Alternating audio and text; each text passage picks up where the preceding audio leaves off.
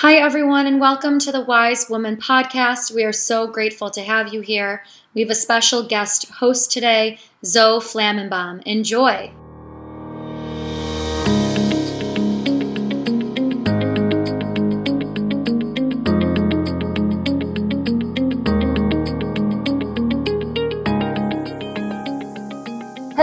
Everyone, and welcome to the Wise Woman podcast featuring leading voices in 2019, supporting women to fully show up, connect to their feminine authenticity and truth. I'm your host, Zoe Flammenbaum, and I love sharing the practical and proven ways that we can train our brains and our bodies to create healthier habits for happier lives and essentially to connect a community of good women who live with good values and good vibes. Today, I am so excited to be speaking with our guest, Leanne Kay. Leanne Kay is an author, a speaker, a powerhouse woman, a poet as well. She just wrote a book called I'm a Provider. Sorry, I was already singing your book title. I'm a provi- I'm a provider. Wait, let's do that again. One second. I was That uh, fine. um hold on, I need to pull it up. Okay, today I am so excited for our guest, Leanne Kay who is an author, a speaker, and a poet who just wrote a book called Previver. One more time. I'm a provider. yeah. Um, okay, I am. One second. And begin. I am so excited to introduce our guest today. I have with me Leanne Kay, who is an amazing speaker and author who just wrote a book called I'm a Previver, My Secret Legacy, a memoir from an ordinary girl who finally took control of her life. Can't we all relate to that, sister? Leanne, welcome to the show. Hi. Hi. Thank you very much for having me. We're so happy to have you. And um, Leanne and I connected a few, I guess maybe last year already over our, yeah. our poetry. And um, and today I'm really excited to to hear your story and to share your story. Um, tell us a little bit about what what this book is about and and your story. Okay, so uh, for me, the book kind of um, was a project 20 years in the making more than 20 years yeah around 20 years in the making i uh, um, was always scribbling notes everywhere and never really sharing them with anybody but i used it as a process um, to sort of emotionally heal or emotionally deal with whatever was going on in my life. And um, when i came to have to face my own situation uh, at 35 20 years after um, my mother's own diagnosis when I was 15 years old. And I wrote about it. Then 20 years later, at 35, I faced my own uh, decisions to make regarding breast cancer, breast cancer risks, and surgical options. And I realized, wow, I've got all of this material sitting there. And I began to write again. Uh, again, to use it as an emotional tool, uh, but I started writing my journey of what was going on now, 20 years later, for, my, for me. So the the book literally is a real time chronological uh, account of my life from the age of around 15 when my mum first got diagnosed with breast cancer and her treatment and unfortunately she did uh, not win the battle with breast cancer she passed away when i was 20 and she was only 48 mm. and i um, have all these beautiful writings and memories uh, that were sitting there and i realized when i went through my own surgical process that this needs to be shared that there are people that will benefit from this story and just chatting you know through uh, people that I met through work and people that I was meeting through the medical charity world, I realized just how vital my voice could and would be in mm-hmm. a world where there is so much confusion, misinformation, fear, stress, mm-hmm. and general just a lack of direction of what to do with all this new technology. It's like exploded onto the uh, medical sort of tapestry of, of what we're all looking at now, which is okay, I might be well today, but how do I remain well? And the right. whole opening of preventative medicine um, means that there's a gap, you know, there's a massive information gap, and there's a lot more. Sometimes, right. Yeah, it, sometimes it builds to be more fear because because it's a it's something that we can't talk to our mothers and our grandmothers and our aunties about because they never had to deal with these questions. Right. Well, um, before before we move on, um, first, also, Leanne is very. Uh, I, I, want you to share what a proviver means because I know you're sure. also doing a lot of work um, in terms of really raising awareness um, for preventative breast cancer, and that means BRCA testing, and that's where you're, you're coming in with all this fear and stress and this preventative medicine. So tell us a little bit what what your definition of Previver is, and and share uh, how that relates to you for a bit.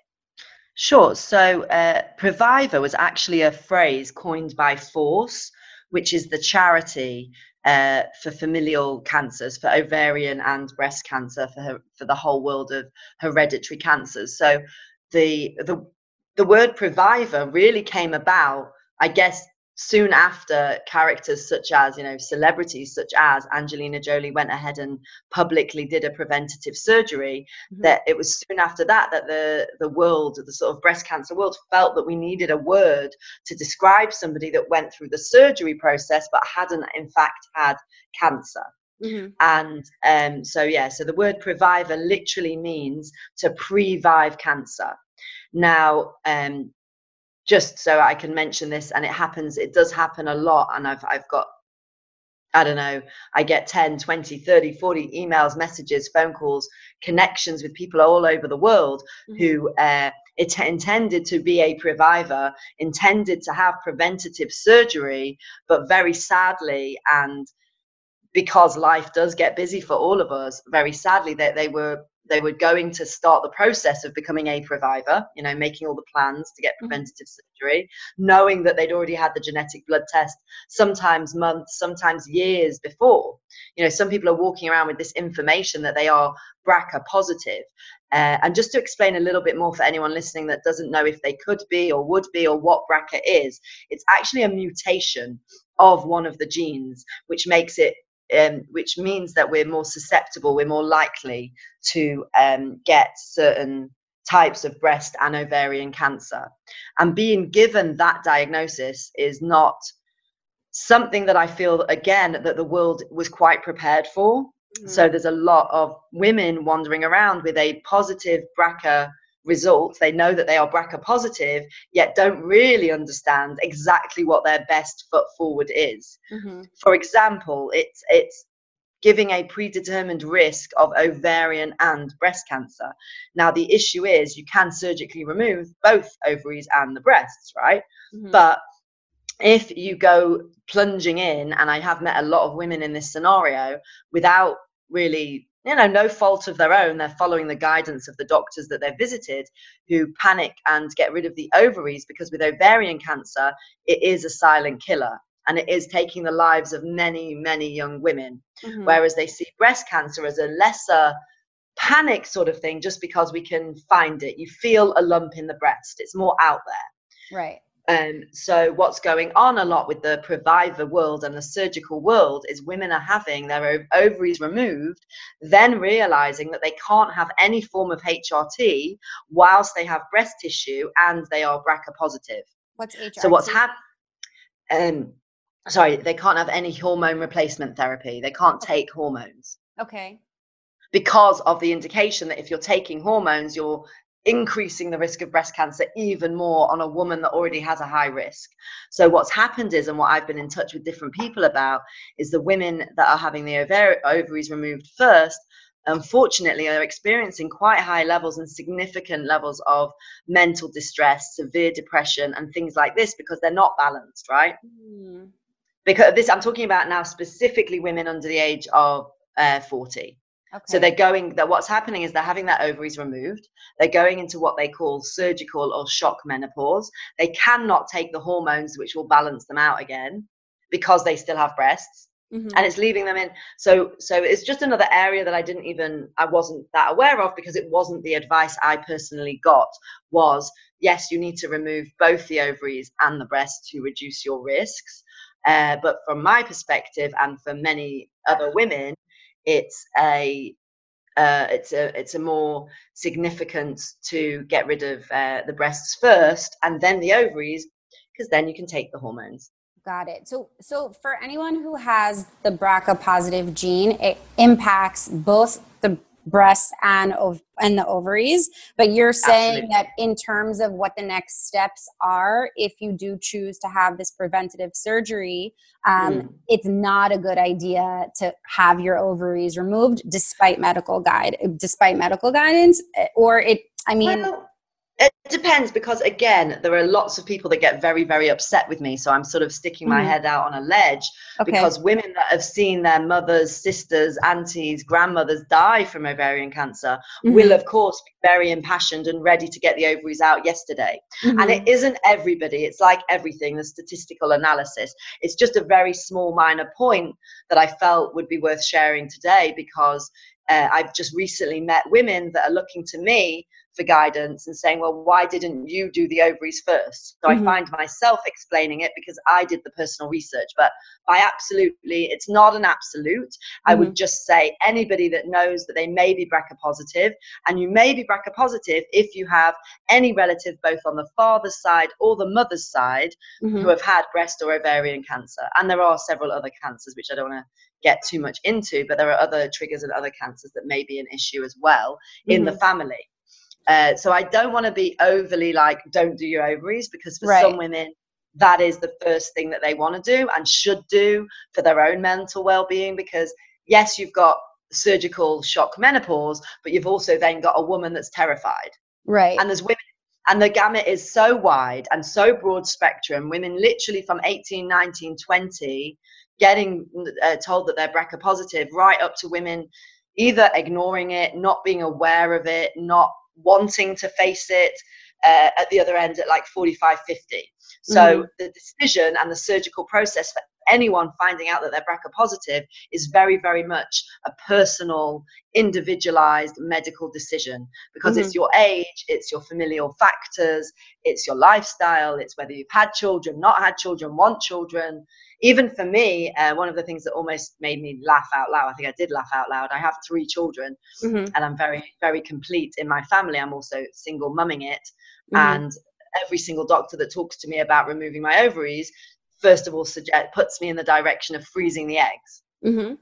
so that is something that's very very common and most women of childbearing age which again you can say from 18 to 45 uh, are given are being given the option around the world of freezing eggs of mm-hmm. um, going through the process similar to ivf to create an abundance of eggs and then freezing them before they are removing the ovaries mm-hmm. um, that's just on a side so that people are aware of that that it isn't the end of your fertility.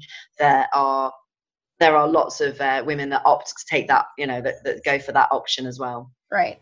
Um that's like a whole load of information that's really to think about. And i'd love to to just zoom out for a moment because mm. i think even i know um, that you're doing a lot of work and, and the way that you speak is to just kind of like the basic encouragement to go get tested of this BRCA gene. And, and you mentioned also about this mental stress and, and kind of facing, facing the fear. So can you talk a little bit about maybe your decision um, to go t- to go get tested and and Absolutely. what the process was and also like how how you decided to face your fear and maybe speak to you know these women who who I mean, it, just the thought of, of walking around and knowing that you have this positive gene, what that could mean and, and how it impacts our, you know, mentality and our and our bodies and our brains. Absolutely. It can um well we all know that stress can in fact in itself make you ill Mm-hmm. So for me, the decision process and getting tested was a little bit unusual because I lost my mum at the age of 20. And within a, a, couple of years, I attempted to figure out, it was all starting to bubble around early 2001, 2003, I think it was. Mm-hmm. It was already bubbling around like we should all know who's BRCA, who's not BRCA, like what's going on. And I got an invitation to go to a, a professor of genetics who talked very confusingly and a bit overwhelmingly about this new BRCA test mm-hmm. and scared the life out of me, to be honest. And I just, mm-hmm. at that point, at 20 years old, I thought, well, okay, I get that I have to eventually maybe remove my breasts, but I'm 20, 23, whatever, just actually got married at 23. And it was just something that was so many worlds away from my own understanding of what he was even relating to. My my reaction, to be quite honest, was like, "Thank you very much. Shut the door, and we won't talk about that for another decade, I guess." Mm-hmm. Um, even though I'd literally witnessed um, not just my mum there were other family members. Unfortunately they also had breast cancer and did it and some have made it and are still with us and some have have, have not. Um, so for me as much as the fear was very very real and i understood that preventative surgery could and should be an option this whole gap from the age of 20 to when i actually took a test at 35 is another reason why i'm so passionate about talking about it and why i say that I'm an ordinary girl who finally took control of my life. And I put emphasis on the finally because mm-hmm. that was 15 years of just not taking care of it. And it wasn't fun. I was worried. I was definitely stressed. And I definitely had symptoms of a woman with a background, quiet, but very present stress. Mm-hmm. And I have no idea if it did or didn't impact on other parts of my health. For example, I did suffer many, many years of very extreme migraines. I still have them on a minor level. But I have to say, since going through the surgical process, that, that all of that did lower. Um, so, what brought me to get tested at 35 is actually interesting. I um, knew I should do it, and I was going to do it at around the age of 30. Mm-hmm. But living in a foreign country, having three kids, I managed to get through a divorce, have a kid with a new person. That relationship unfortunately broke down. So, on the backdrop of me being in around 30 with a one year old, four year old, and six year old, I'm finding myself pretty much doing it on my own. The last thing I could conceive of was major surgery and being unable to do all the things I needed to do mm-hmm. because there was no backup. There was no that there was me and my three boys and lots of lovely friends, but of course the the the, the pragmatic issues and the reality for me were just not something that I was ready to consider. Mm-hmm. However, I look back on that phase and think I'm very, very grateful and thankful to the universe and whatever it is that protected me during that phase because when I finally made the decision to do it at 35, my life wasn't that much easier, right? Mm-hmm. Not that much had changed. The kids were a bit older, but it was still. This is what what sort of was really powerful in my head that yes, you can make all the excuses you want. The reality is, it's not an easy decision to have the BRCA test. And I'm not talking about surgery now, I'm talking about the blood test. Mm-hmm. It's this kind of like, once you know, you know, you can't unknow. But while right. you don't know, you're like in some sort of ignorant bliss, but it's not bliss because uh, you don't know. So what actually happened with me is I finally went for the test at 35, kind of quite um, sure that it would be positive. So I wasn't shocked. Uh, I think I would have been more confused and almost more upset if it had been a negative. And the reason for that is that I firmly understand and believe that even though we've detected many mutations, we're still at the beginning of this discovery. Hmm. So for me, I'd been told, oh, Leanne, you're not BRCA positive, for me personally, I think I still would have fought with the system and paid maybe potentially out of my own pocket to have preventative surgery. Hmm. Just from the perspective that I'm, I'm aware that there are other mutations. Now, again, it's not to heighten, there's a lot of medical people in charge, if you like, the men wearing suits, the women wearing suits, that don't want us to overly test. Why? Because in the short term, it's a massive cost to any healthcare system. Mm-hmm. They don't really uh, they they like to kind of um, yes we all need to get tested but there's there's the powers that be are keeping the parameters tighter than i believe necessarily they should be. Uh, and and the education and that's why i'm also very passionate about talking about it. Uh, just to zoom in on what actually happened with me when i was 35 i went to get tested and i got um, i was waiting for the test result and a friend of mine who we trained to be midwives together back, you know, 15 years earlier. And unfortunately, both of us lost our mothers within a year of each other. Mm-hmm. She messaged me, and it was so poignant uh, that I can still sense the emotional reaction I had because we're both 35, we've both lost our mothers, we're both going for these BRCA tests. Um, and what she said to me was, uh, You better get tested. Lucky me, I got it. And I didn't understand initially that she meant she got breast cancer. I understood that she got, she found out she was BRCA positive. And then when I later realized she actually got breast cancer, I I it was a visceral reaction. I think I actually vomited. I just felt so shocked that here, you know, this is this is my counterpart, right? Mm-hmm. We're only 35. We're both doing all the relevant checks. We've both been through all the same medical procedures. We've been advised to, you know, at some point do the test and make, you know, decisions to move forward. And here she was with breast cancer. Now, um, just to give conclusion on her story, she she had treatment, she got over it, she she's amazingly well, she got amazingly well and healthy and was almost five years clear. And devastatingly now, unfortunately, she has secondaries, and it's mm-hmm. uh, something that they she may then be a lifelong um, a patient really like like for, for the rest of her life. And we've had lots and lots of amazing chats. And she is also one of the reasons why i feel even more motivated to shout very loudly about the issue here. Mm-hmm. because people have become complacent about breast cancer. And I and not even sort of zooming out but people have started to see breast cancer. And even my own mother back in 1995 felt that breast cancer was the good cancer. Mm-hmm. Why? Because people are living with it. You see it everywhere oh, I had breast cancer 10 years ago. I had breast cancer 20 years ago. I have, and you hear this and it's out there and it's out there in the celebrity zone. So somebody sitting at home that knows they might have a risk for breast cancer suddenly starts thinking, well, it's a risk, but I think, but I'm not that worried because like, literally the, the, the conversations I've had have been quite startling, which is like, well, if I get breast cancer, they'll just cure it, right? Hmm, mm-hmm. And my answer is, and that's why I'm mentioning my good friend, who we go back all those years to training to be midwives together, um, that she is the case in point.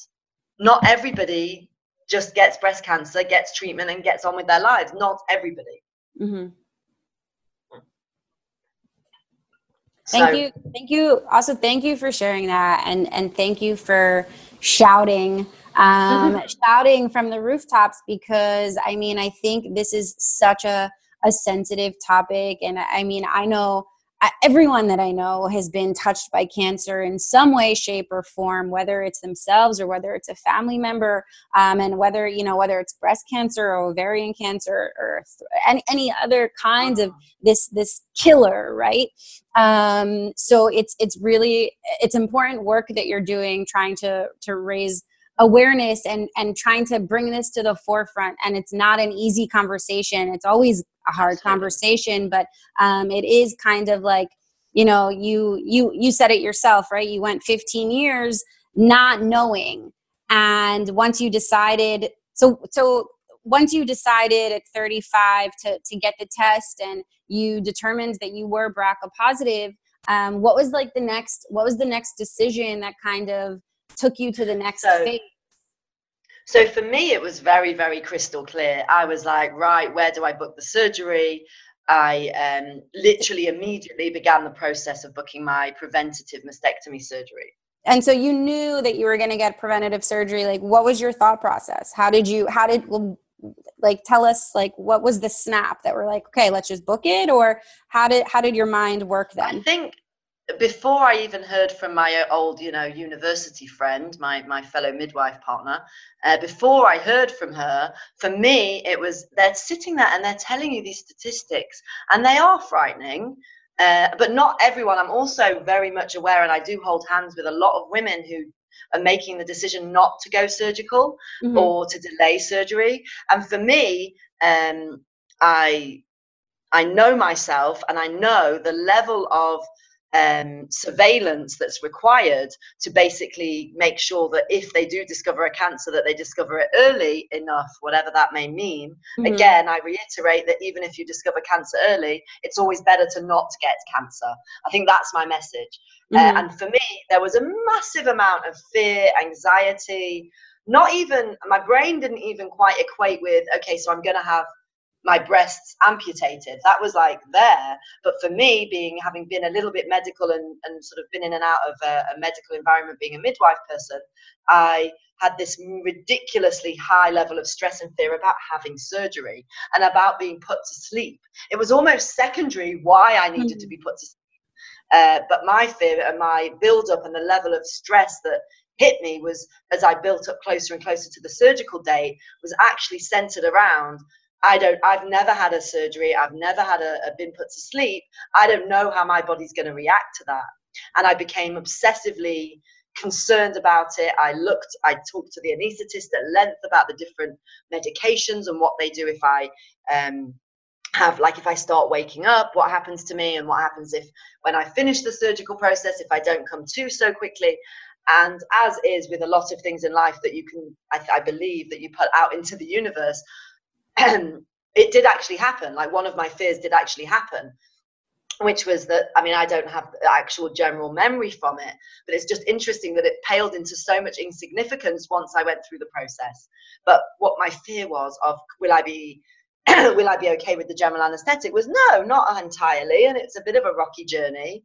Mm-hmm. Um, getting out of the surgical process. But at the same time, I would never opt to not do the surgery.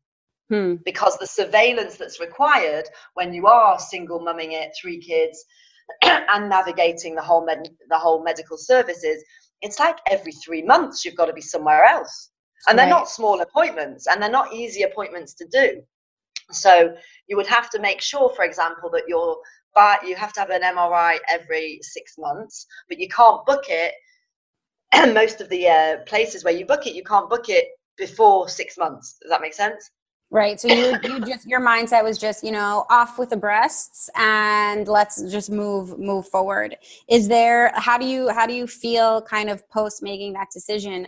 I know that we also spoke to kind of um, the the similarities and the differences between you know what is a previver what is a survivor what is a thriver um, and the, the the kind of like the tension within these various groups of of you know women who have have been through the same kind of process in in their own different kinds of ways um, so where do you kind of fall after making this decision after the surgery i mean clearly it, it, came out in this beautiful art form this that is that is your story and that is the legacy of your mom and and this mm-hmm. amazing book and and and the work that you're doing today but where are you kind of or after that and and how did you how did you heal through or how are you healing like through this process yeah, I'm really honest about it, as with everything. Um, there are some days that are dark, and the days I call it playing pretend uh, where I actually emotionally pretend that I didn't do it and mm. kind of go around believing that they are my breasts and everything's normal and fine and we'll just keep going. And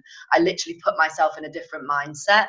Um, that that's I mean it's three years since the surgery. I would tell anyone that's going into the surgery that's just had this preventative mastectomy surgery. I did it with nipple sparing. Again, it's a very personal decision and it ends up in a whole sort of web of statistical analysis, but to keep the nipples essentially leaves you with a two to three to four percent risk remaining of getting breast cancer. But in mm. women, uh, younger women, they my particular plastic surgeon and my breast surgical team felt that the negative impact of removing the nipples was far greater and bigger than the potential risk of leaving them behind. But mm. my take on where I'm at now, most of the time I'm so happy that uh, that it's behind me. I am so relieved. I'm very aware of who I was before and who I am now. And within the world of previvers, survivors, lifers, and thrivers, there are tensions because some people will feel that I cannot understand what it feels like to be diagnosed, have a cancer diagnosis. Um, just on an aside, I did blog a little bit about it, and it's important for me to say this. I did have a massive, massive wake up, scary experience, not the same as somebody actually being diagnosed and going through treatment. But when I went for my pre surgery MRI six weeks before my own surgery, they found growths on both breasts. Mm. Now, they had no way of telling me whether they were cancerous or not. I had a disastrous meeting with a doctor that wasn't equipped to talk to me at 9 a.m., and I didn't get hold of my surgical team till 6 p.m. So, in a way, I feel a little bit connected on that level that I spent this 24 hours, or if you like, a, a working day thinking, wow, I think I might actually have cancer now. And that's making the surgery instead of preventative, curative uh, mm. so I feel like that kind of changed my mindset and made me, it, it, it sort of made me um, have a different sensibility about it. But what I wasn't aware of until a recent talk that I did, which was a walk the walk uh, entitled Walk the Walk, I stood up and spoke primarily about preventing breast cancer for any woman of any age. In other words, where do you need to go? What do you need to do? Why should you be checking yourself? How do you check yourself? How old should you be when you check what? And I really talked a little bit more about the pragmatic side to being breast aware and preventing and, and discovering breast cancer as early as possible, or let's prevent it from the outset. And the result of that talk, I mean, there were more than 200 women there, but mm-hmm. I got two messages within a week, both women uh, felt motivated from meeting me, from seeing that I'm this ordinary girl and not Angelina Jolie, that they could relate to me and they could see my lifestyle and feel that that was like them, that they quickly hurried literally the next morning to go and get ultrasounds, mammograms, meet with their doctors that was way outdated, like things that they mm-hmm. hadn't dealt with in a year, two years, three years, five years. And the messages are still coming in. And that talk was given in the middle of April. But out of all the messages, two women have literally been in touch uh, pretty consistently. We're talking who uh, went for these tests and both discovered early, uh, um, basically they have cancer, they had breast cancer. And had they not gone and had they not seen me talk, they could have easily elapsed another six months, another year. And let's mm-hmm. be honest, therefore, the diagnosis could and very potentially could be much more serious. Right. So, also, like a lot of the work that you're doing is, is, you know, kind of leave leave leave behind what what the diagnosis is but at least go get checked and go mm-hmm. go like if you get checked early enough then you know everything is possible as opposed to if you continue to wait and I, I know myself included you know you always wait until it gets really really bad until it gets extreme until there's some kind of like extreme pain to go get checked when really your body is always hinting at you or if your mind is like this you a, wouldn't believe the stories yeah. i mean the stories of women saying that their nipple mm-hmm. was becoming inverted basically mm-hmm. that a nipple was being they could see that it was sort of disappearing mm-hmm. i mean mm-hmm. how like in my mind, you can say on the one hand, how is a woman ignoring that? But then put the backdrop of three kids under six, a right. difficult marriage, the bills aren't getting paid, and she's like, well, it, ca- it could be something, but she just doesn't pay attention to it. Um, right. The other thing that I wanted to say, and it's something that I'm very willing to get involved with with whatever way I can, which is something that I'm really passionate about, is the peer-to-peer support. Mm-hmm. In other words, something that I got involved with. It maybe sounds a bit strange to say it, but uh, trying to think of the best word. But basically, I learned that women need to see. Um, women need to see the results of the surgery and mm-hmm. that is the most comforting thing i can offer to anyone whether they're whether they're waiting to get tested for the BRCA gene, whether they know they're BRCA and they have to have, they want to have surgery, or women that have been diagnosed with cancer. And yes, the surgical outcome is different. I need to state that very, very black and white and clearly. Mm-hmm. Somebody that has cancer, depending on where it is, may not have the same aesthetic results as a well woman without cancer, just from the dynamic of what they're, you know, they have to. Um, when they're when they're doing the preventative mastectomy it's all healthy tissue. When they're doing a surgical uh, reconstruction obviously it's not all healthy. Mm-hmm. so there's a lot more if you like it like a jigsaw puzzle there's more missing pieces and the, they can do wonders and the results can be magnificent and i really want to yell about that because one of the things that stops people going to get tested at that first stage like mm-hmm. opening the door to this breast cancer world is the fear that they're not going to feel feminine that they're going to lose some part of their identity and that ultimately that they will not cope with that mm-hmm. and it's mm-hmm. valid it's a valid issue so one of the things that I, I feel that can really combat that is the more and more women that expose their surgical results. Mm-hmm. And I did. I was in a talk in New York at one of the um, with one of the major leading plastic surgeons over there, and we actually went behind curtains I'm describing this for anybody that, that can access this or wants to, to maybe set something up like this. But we went behind curtains and you couldn't see my face or like, you know, below the waist.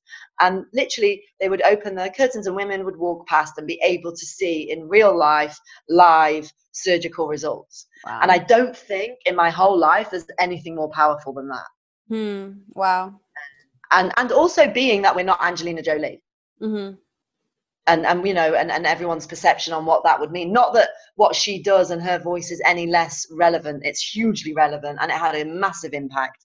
But what i'm learning is that the ordinary girl thing that i um, was aware could have an impact has a very very real real impact. Wow that's, that's i mean even just hearing about it is super powerful and i mean makes me also like even you touched on it too you know i know i like whenever you speak about breast cancer or ovarian cancer as well there's this this concept of femininity and and our bodies that, that make us feminine but um, I mean, I know I've heard your poetry, so I can speak to the fact mm-hmm. that uh, you have like feminine feminine energy like spewing out of you let's put it that way um, in like the most beautiful way but can you speak to that in in regards to you know how did this how did this mm. impact you and um you know so yeah there's a whole other thing and i really feel almost like it's some sort of um meant to be phase that i'm in now which i'm in a post surgical phase and i'm single.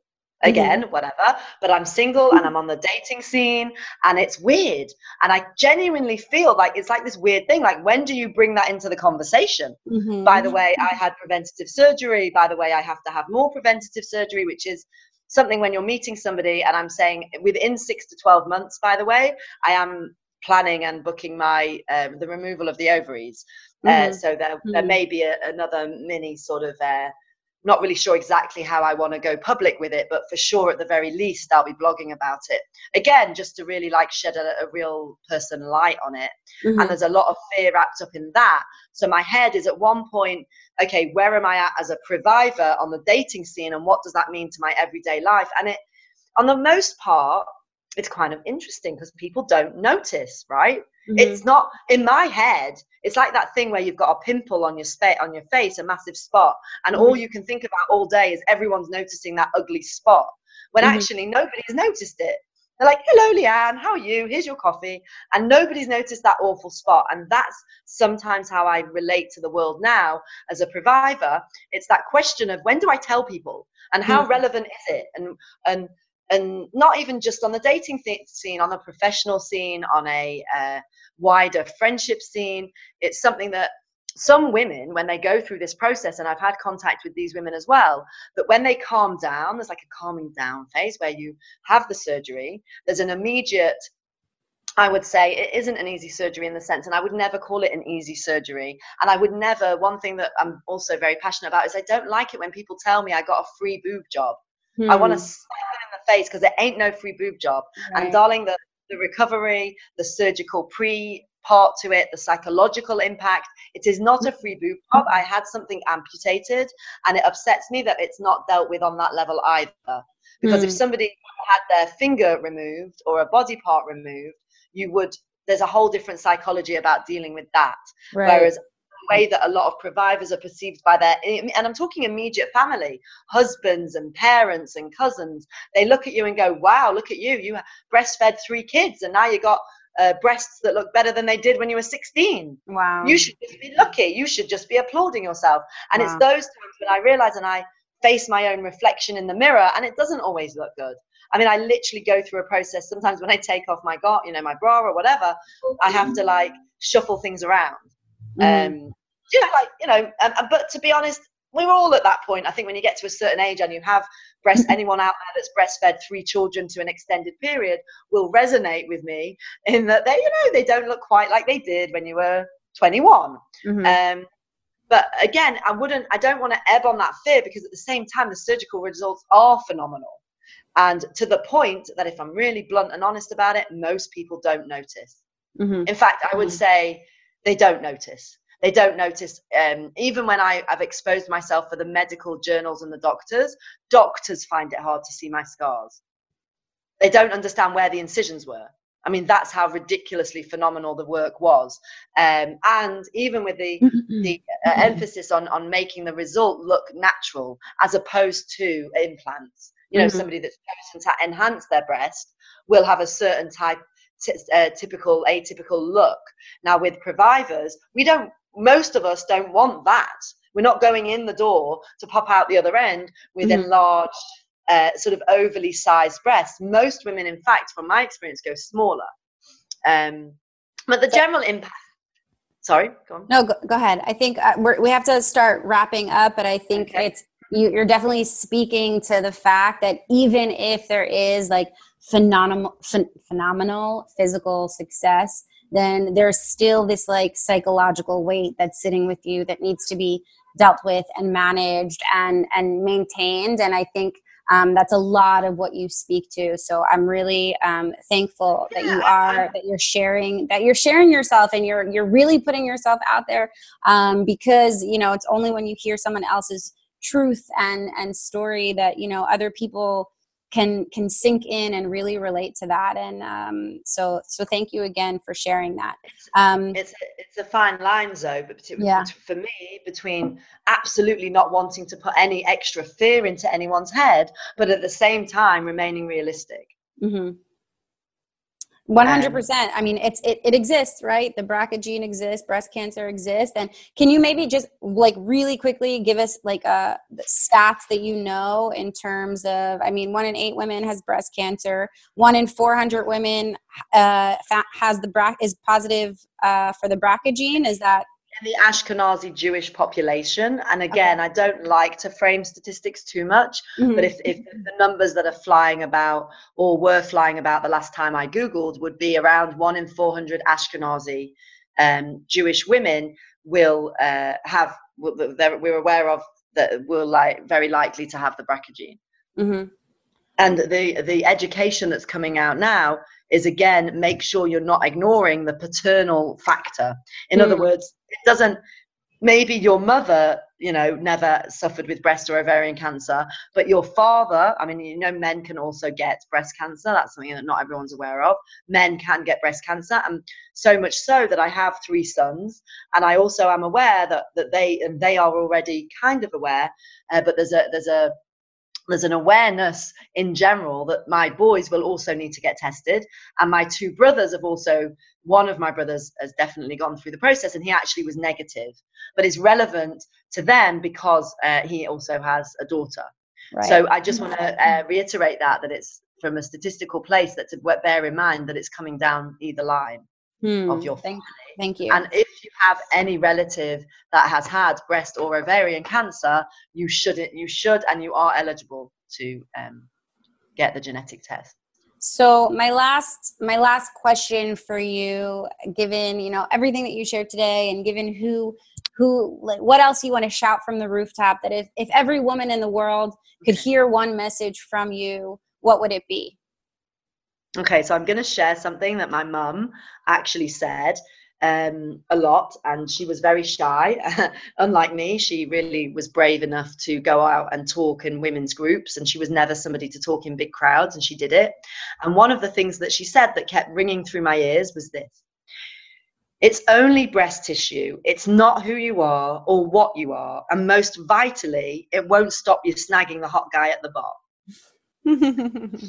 so that's my uh, my little soundbite that it's really save uh, one of the other things that was banded around just to finish to, to sort of conclude it and wrap it together is um, save the woman and not the breasts hmm. and it's hmm. something that that really helped me with my decision making process was to understand that that yes it's not an easy decision and it's something that needs to be given care and attention but this is a choice between something that could in fact end your life prematurely or not. And that's you know that's the sentiment of the save save the woman not the breasts. Thank you so that sits so so deeply like seriously. Um, thank you so much for being here today for sharing. Um, really for anyone who's listening i encourage you to go check out leanne kay. I'm a provi- I'm a previver. Um, I keep wanting the Destiny's Child it. I'm a previver. well, do you know, in, in, the surgery, in the surgery, when they wheeled my me in, I made them play it.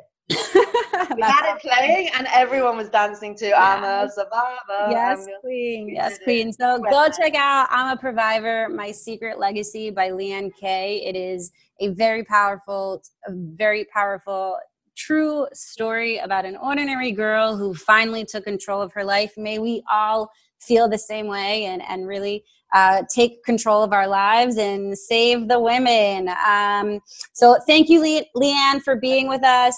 Um, as always, we would love to hear your feedback, your thoughts. So, please share anything that came up for you. Um, we know this is a hard conversation to have, but as women and as wise women, we really need to start having these these hard conversations. So I hope that you take something with you today. And as always, if you think that this would benefit someone, um, please share it with them as well. Subscribe, comment, um, and keep sharing uh, with women around the globe. Thank you so much for being with us today. Thank you again, Leanne, and until next time.